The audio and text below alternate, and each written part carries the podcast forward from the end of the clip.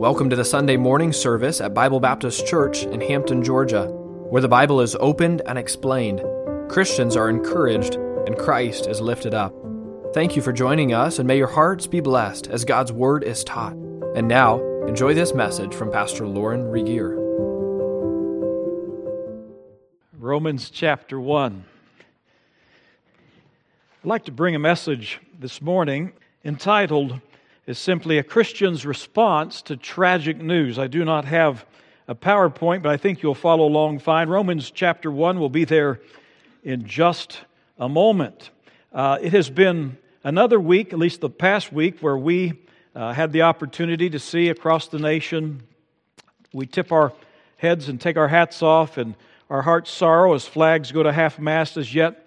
The news for another mass massacre, a mass killing, Uh, reaches our ears and hits the news, and it's, it really, really surprises our senses, doesn't it, as a, as a nation? As we've looked at the news this week, our hearts again begin to ask the question, what is the proper perspective? What is the right response when we hear, as believers, another incident of someone seemingly just with no rhyme or reason, randomly taking the life of innocent children? What's the deal with that? And often at the water coolers at work, or even as we talk about safety around school, what are we what are we to think and what are we to do as believers in response? What's the proper perspective? As I've watched the news along with you, and my heart has been broken, along with many of the parents there who've lost children, our, our national response, I have noticed, is one of just simply scratching our heads and saying, what can we do? In fact, as President Biden arrived on the scene, Uh, many of the parents surrounded him who were able to ask him the question, and they simply asked him, what's going on? And please, President, would you please do something about this? Now put yourself in his sure, shoes. What would you think? What would you do? How would you respond? And how is a believer to respond? The news came that a teenage shooter, only eighteen, of course, uh, took the life of nineteen students, uh, little children really, third, third and fourth grade uh, students and two teachers on May the twenty-fourth. Again, most of the children ten and eleven years of age. And in the horrific, bloody aftermath, the chaos that ensued, parents began to ask the question, what is our response to be? What can we do? How can we lash out? How can we respond to this? As a nation, we too ask that question over and over, as it seems like these things are reoccurring with greater rapidity. And so what happens immediately is there is the obvious blame game that starts, right? Perhaps it was the policeman's fault for arriving there and then waiting at least eighty minutes before entering the scene. Perhaps if they would have intervened a little sooner, more survivors there would have been. One little girl survived by simply wiping blood on her face from a next uh, a nearby student, and then pretending that she was dead.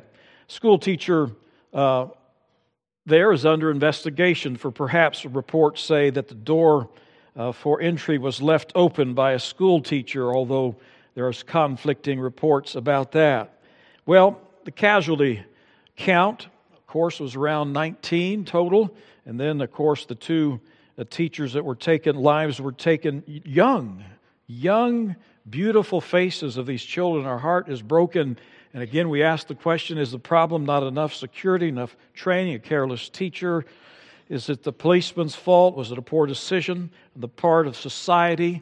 Is it really our fault for raising a, a, a son of America, a, a, a boy like this who would uh, attempt to take the life of his own grandmother and then go to a nearby school and just begin to shoot and murder children in the classroom? Maybe it's our fault as a country. Our uh, society is at fault. Maybe he is just a victim, some say, of his training. What are we to do? We default to blaming when we can't think of anything else, the gun itself or the gun makers or gun owners or a specific type of gun. And these discussions just kind of go circular. Round and round we go. What is the deal? What should we do as a country? My question this morning is, what is our response to be? What is our perspective to be as believers to tragedy and surprising news such as this. What can be done, especially if we don't understand even the motive behind such a horrific uh, tragedy? The boy was like, life was taken, of course, in the school. But come to find out, his little discussions over the internet with a girlfriend in Europe uh, did uh, display that even earlier on he had bought this weapon and told her about it and started to amass all this ammunition. And she asked him the question via the internet, why do you need such a weapon and why so much ammunition? And he just simply responded, wait for it. I'm going to shoot up a school. Of course, she, being separated by the ocean, didn't know what to think, didn't respond, didn't tell anybody, is it her fault? And so all these questions begin to swirl as we lower the flags to half-mast and mourn again another mass shooting. In Tulsa, only this past Wednesday, if you've been following these sorts of things, four more people were shot at the hospital, inside the hospital. And a Doctor Robinson, the C E O of the hospital, was called upon to make a comment for the media. Here's what he said. This was an incomprehensible act of violence. What does that mean? It means that it's a senseless act of violence and hatred. We... In essence, he says, we can't not figure this out. And as a nation, we scratch our heads and wonder why our country is becoming so violent. I am told that the rate of ten incidences or events per week where four or more people are killed, that's what's happening in America. Over ten times a week, uh, groups of four or more uh, folks are killed in the streets of our country. What is the divine response or perspective that believers need in a time where tragedy seems to surprise us?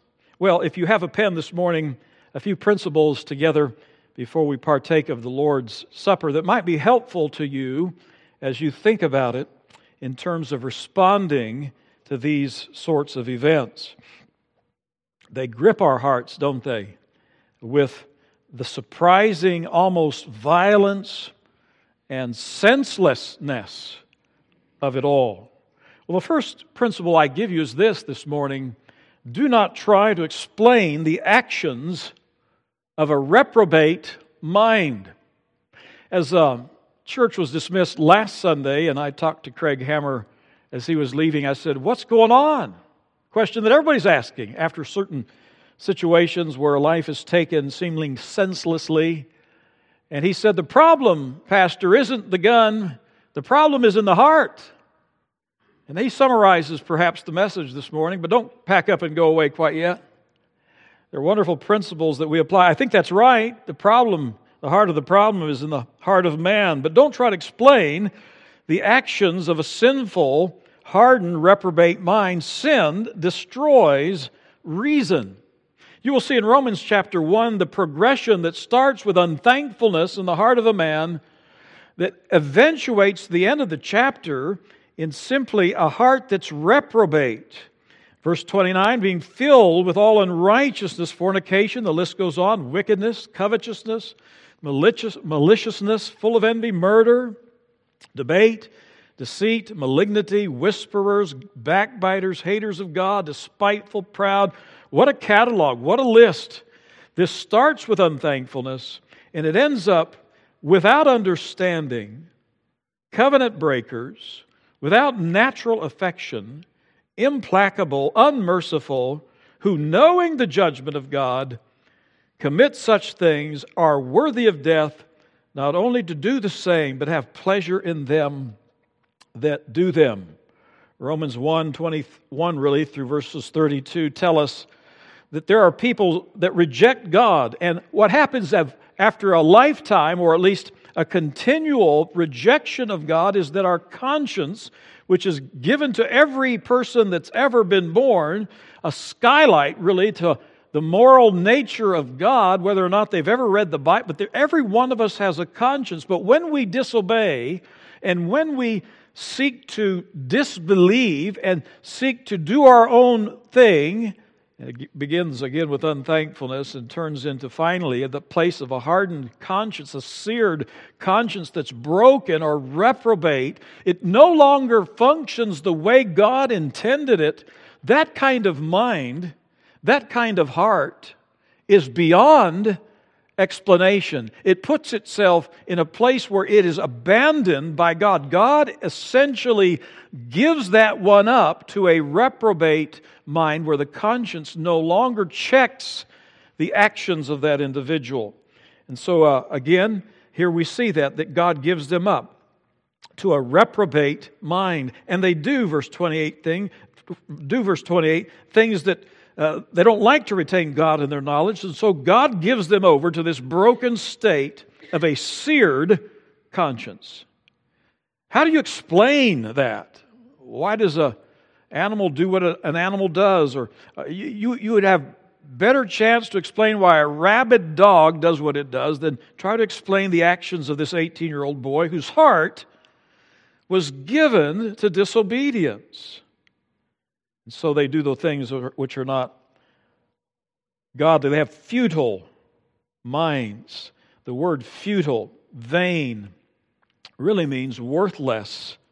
They are worthless thinkers who no longer think with normal appetites. They're guided no longer by even the mores of conscience, laws of society. They are a god to themselves because they've rejected the God of heaven. And so it's impossible to make sense of these sort of senseless uh, actions. They are without God, and they don't retain God in their knowledge. And so God gives them over to a reprobate or broken way of thinking. So to ask the question, what was that boy thinking, is to ask a question that cannot be answered except by saying his heart was hardened with sin. He didn't. Rep- uh, he didn't. He no longer responded the way a person who is at least in compliance to the whispers of their conscience would behave. They are filled with all sorts of unrighteousness. Parents, by the way, this is just a in the for what it's worth department. Uh, please, I know it's summertime and we're away from school norms and habits, but don't let your little boys and little girls for hours on end play video games that are violent, graphic, and all they do for hours on end with these very realistic video programs, kill and shoot and, and destroy and hack and maim one another. You can't imagine a child filling his brain or her brain with these images all day long and not be expected somehow to think that way. It dulls the conscience, it hardens the conscience to killing. As a man thinketh in his heart, so is he. Number one, don't try to explain the actions of a violent, savage mind by the way w- without explaining the sinful impulse. Sin blinds the mind beyond reason when it's practiced continually. Second Timothy, we're going to take a look at various passages today, but Second Timothy is a great place to go. Please turn there. Second Timothy chapter three. Don't try to explain the actions of a savage mind, because sin blinds the thought life, blinds men beyond reason. Secondly, prepare, prepare yourself as a believer for a growing darkness, a growing darkness. These things seem like they're happening more and more. But did you know, since the beginning of time, think about this for a moment. Since the beginning of time, Genesis chapter six, remember that? First five verses there. What does the Bible say? Uh, God looked down on His relatively new creation, and He saw that the thoughts of man's heart were only what? Evil continually.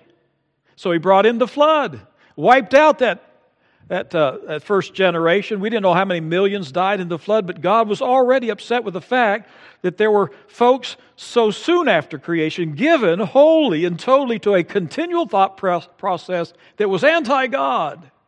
It's not really new, the way people are violent with one another. Follow, please, Second Timothy chapter three. And verse one, know this also, that in the last days perilous times shall come. The closer we get to the return of Christ, the more these things will escalate. Don't be surprised by that. First of all, don't try to explain these senseless acts of murderous acts of mass violence upon folks.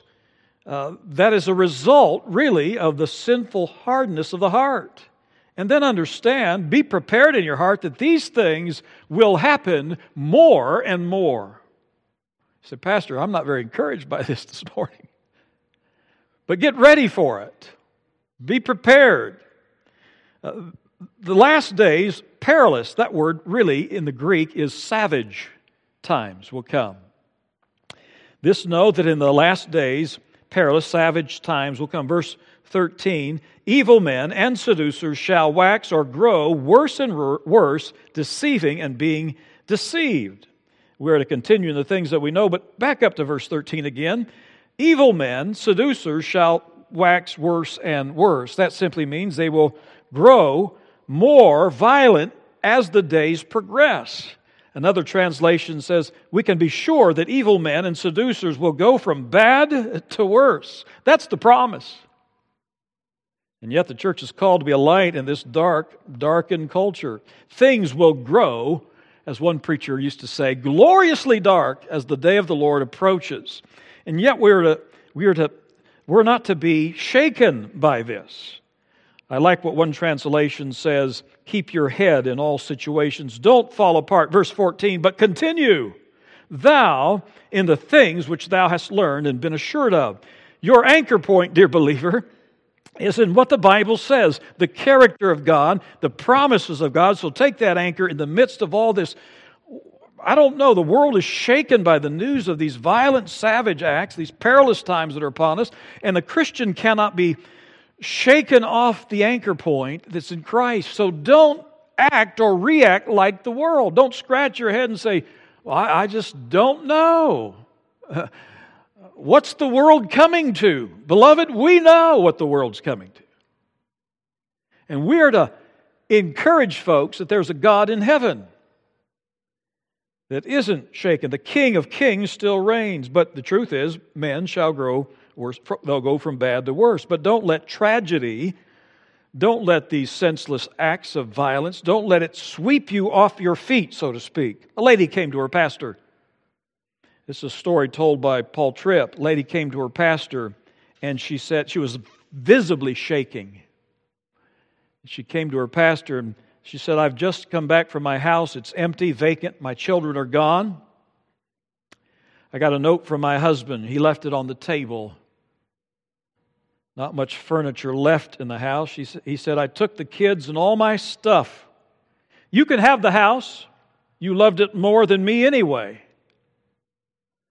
And she looked at her pastor and said, so what am I supposed to do now? How do you respond to that?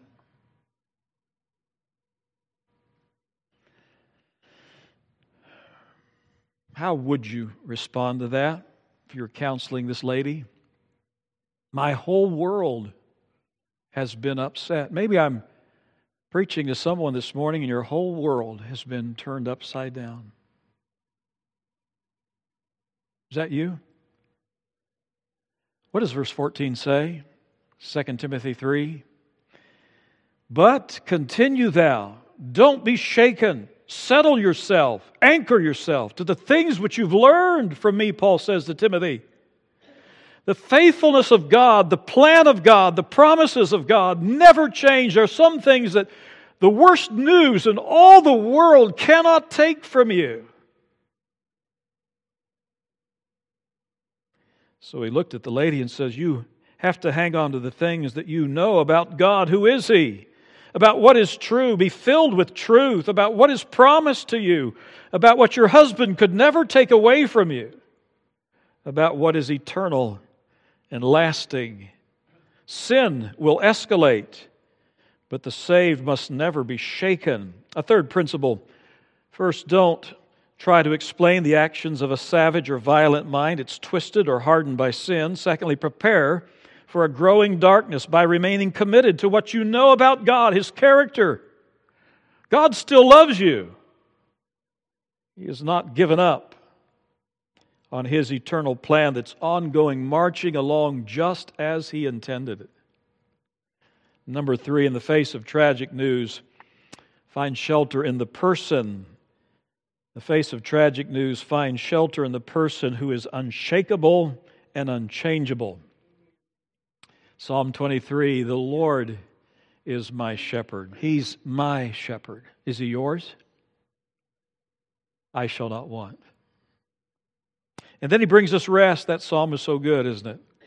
And then it ends with, I shall dwell in the house of the Lord forever. And you never see any of the Lord's sheep uncared for, untended, forgotten. No one plucks any of God's sheep out of His hand. And yet so many times when tragic, troublesome, savage times come, we as sheep begin to run in circles, right? As if God has died. I love the little verse found in Ecclesiastes eight four. Where the word of the king is, listen carefully now, where the word of the king is, there is power. Why are we acting like, why are we acting like a boy with an automatic rifle has ruined our world? God is still in control. Maybe you're confused by world events. Maybe personally you're in trouble. Let me remind you, the King has spoken over three hundred sixty times in the Bible. We are told, fear not. In fact, that's usually the first word when there's an angelic appearance, an interaction with a human. Fear not. Many are the afflictions of the righteous, but the Lord delivereth him out of them all. It does seem sometimes like God has taken His hand off the wheel. But the word of the king is faithful. Fear not.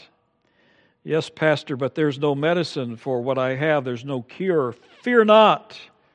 The king has spoken. All things will work together for good to them that love Him, to those that are called according to His defined and eternal purpose. God still reigns. And He holds your hand.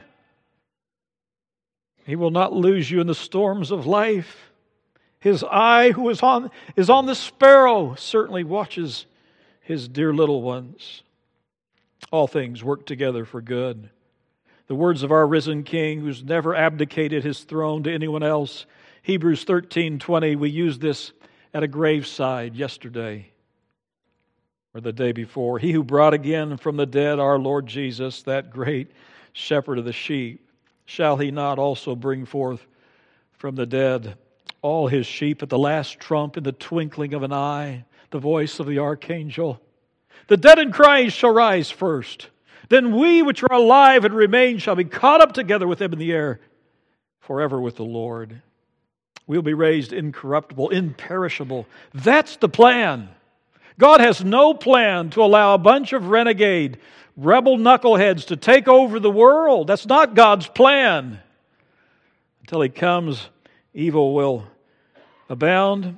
Savage men wax worse and worse. But cheer up, God is still on the throne and He's coming back. Set it all right. Death has no more power or dominion over us. We shall be changed. Jessica sang about this. Death has no, the feeble grave, as the words used in the song, has no more power over us. Number one, don't try to explain the actions of a violent, savage mind. Sin is a blindness beyond reason. Secondly, prepare for a growing darkness, but be settled. Continue thou in the things that you know about God to be true. Number three, crisis comes and kingdoms crumble, but our King has spoken. Trust His promises. Number four, violence is a form of judgment for sin as a nation. We reap what we sow. We sow the wind, and we reap the world. We reap always more than we sow. What's happening to us? Well, we're reaping. We're reaping what we have sown. Don't get me wrong. I'm not saying that this was a judgment upon those children. I'm thankful that God has a plan for little children, aren't you, that pass away before the age of accountability. They are ushered quickly, mercifully into the presence of God.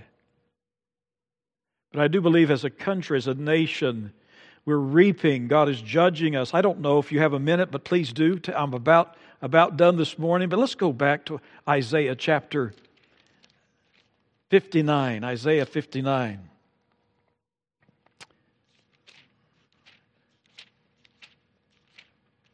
It's great to hear a few pages turning. Some of you have those electronic Bibles. They work too, I'm told. Isaiah fifty-nine. The Lord's hand is not shortened, that it cannot save, neither is ear heavy, that it cannot hear. But your iniquities have separated you. Between you and your God, your sins have hidden His face from you, and He will not hear. Verse three, the fact the whole chapter is a description of the violence of the culture in Isaiah's day. Your iniquities have separated you. Your hands are defiled, verse three, with blood, your fingers with iniquity, your lips have spoken lies. Verse seven, your feet run to evil. For sake of time, I'm condensing the text a bit. Your feet run to evil. They make haste to shed what? Innocent blood. Their thoughts are of iniquity, wasting and destruction are their paths. What a description of this boy that took the lives of all these children and the teachers. The way of peace they have not known. Verse eleven, we roar, all roar like bears and mourn, soar like doves. We look for judgment, justice, but there is none. Salvation, but it seems to elude us. It's far off. For our transgressions are multiplied before Thee. Verse twelve, our sins testify against us. Our transgressions are with us. And as for our iniquities, we know them. Truth is fallen. And then verse eighteen, here is the, here is the judgment. According to their deeds, according to, He will repay fury to His adversaries, recompense to His enemies, and to the islands He will repay recompense. In fact, the first three and a half years that we study in the evening services, really the first three and a half years is simply man destroying man, reaping in the grand panorama of end-time events, man simply destroying themselves. And then God takes over the last three and a half years of the tribulation. But we're simply in our country becoming more and more violent as we become more and more reprobate as to our intended purpose. God did not slay these children in a sense of justice or judgment upon them, but it is a mark of judgment upon our country. We're beginning to reap what we sow, accordingly, according to their deeds, verse eighteen, I will repay, saith the Lord.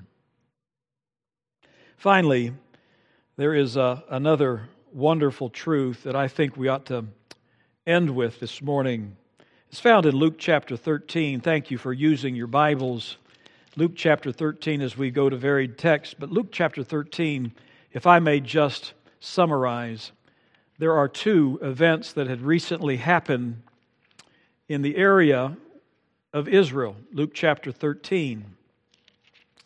One was really the massacre of many people at a religious festival. The people targeted were Galileans, and the leader at the time, the Roman leader, had said, I want you to go. Uh, he had put a lot of his his. his soldiers in plain clothes, go to this festival, this Jewish festival, because he had a vendetta against the Galileans. He said, I want you just to eliminate, carry daggers under your cloak, go dressed like you're going to the festival to worship, but I want you to kill as many Galileans as you can. There was blood all over the ground. The other scenario that happened in Luke chapter thirteen was the fact that there was a a tower being built, and it collapsed and killed eighteen people randomly. We don't know if it was construction workers or those just happened to be near that tower when it failed. Chapter thirteen gives us this response of the Lord to these two seemingly senseless acts where in one place a building collapsed, in another place people were murdered. Jesus answering said unto His disciples, verse two, suppose ye that the Galileans were sinners above all the Galileans, because they suffered such things? I tell you, nay, no, but except you repent, ye shall all likewise perish. Or those eighteen, upon whom the tower in Siloam fell, slew them. Think ye that ye were sinners above all men that dwelt in Jerusalem? Did God have a thing against these kids there in Uvalde, Texas? No. He's not trying to explain, or nor is he trying to litigate against the construction team that built the tower. He doesn't say, I think we need to go make laws and policies about construction practice that would be, why did this thing fail? Nor did he all of a sudden start parading and protesting against the rulers in Rome. Here is his response, and this is so good for us to see.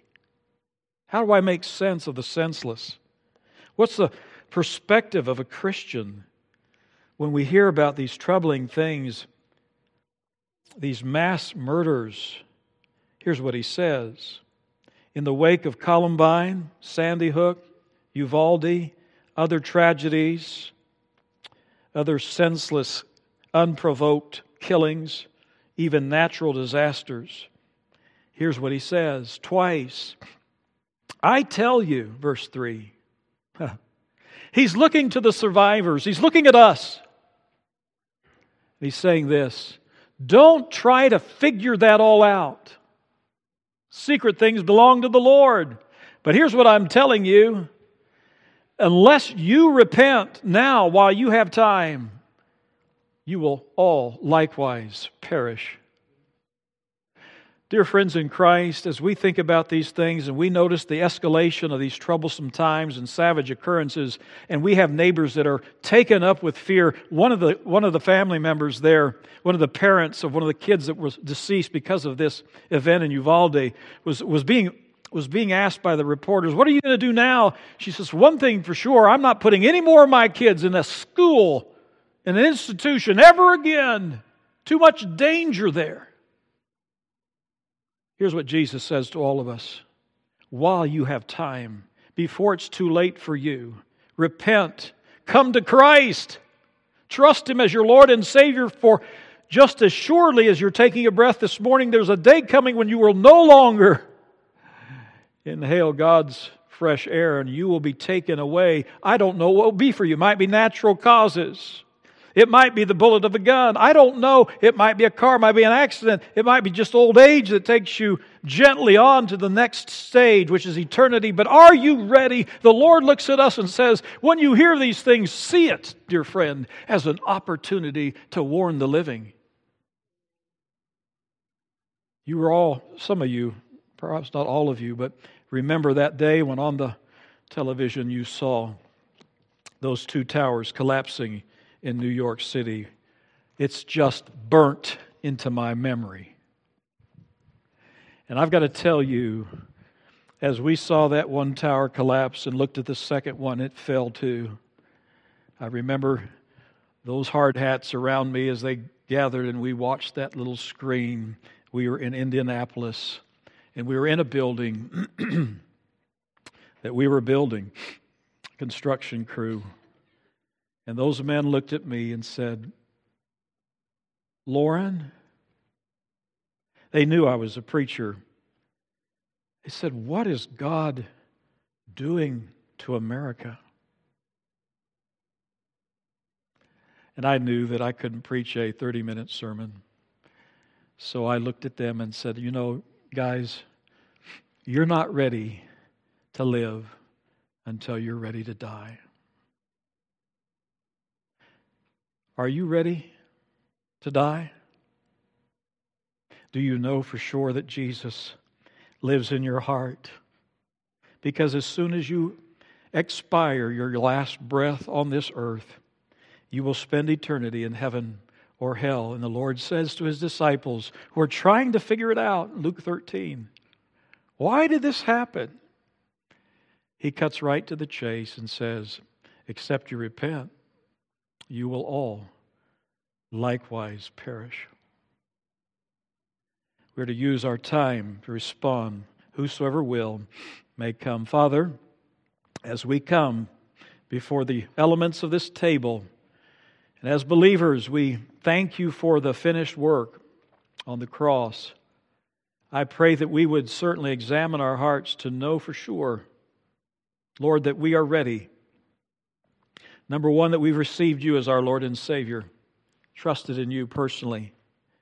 And Lord, I pray that we would be those who are telling others about the great news, that they too can be rescued from an eternal punishment in hell. Lord, I pray that we would repent for turning our back on you, for living in sin. Help us to repent before we suffer the consequences of such disobedience. Heads are bowed, no one's looking around. The Lord has just impressed upon me again to ask the question, are you ready? Thank you for joining us today. Please tune in each week for new messages from Bible Baptist Church in Hampton, Georgia. Until next time, may the Lord bless you and keep you and make His face to shine upon you.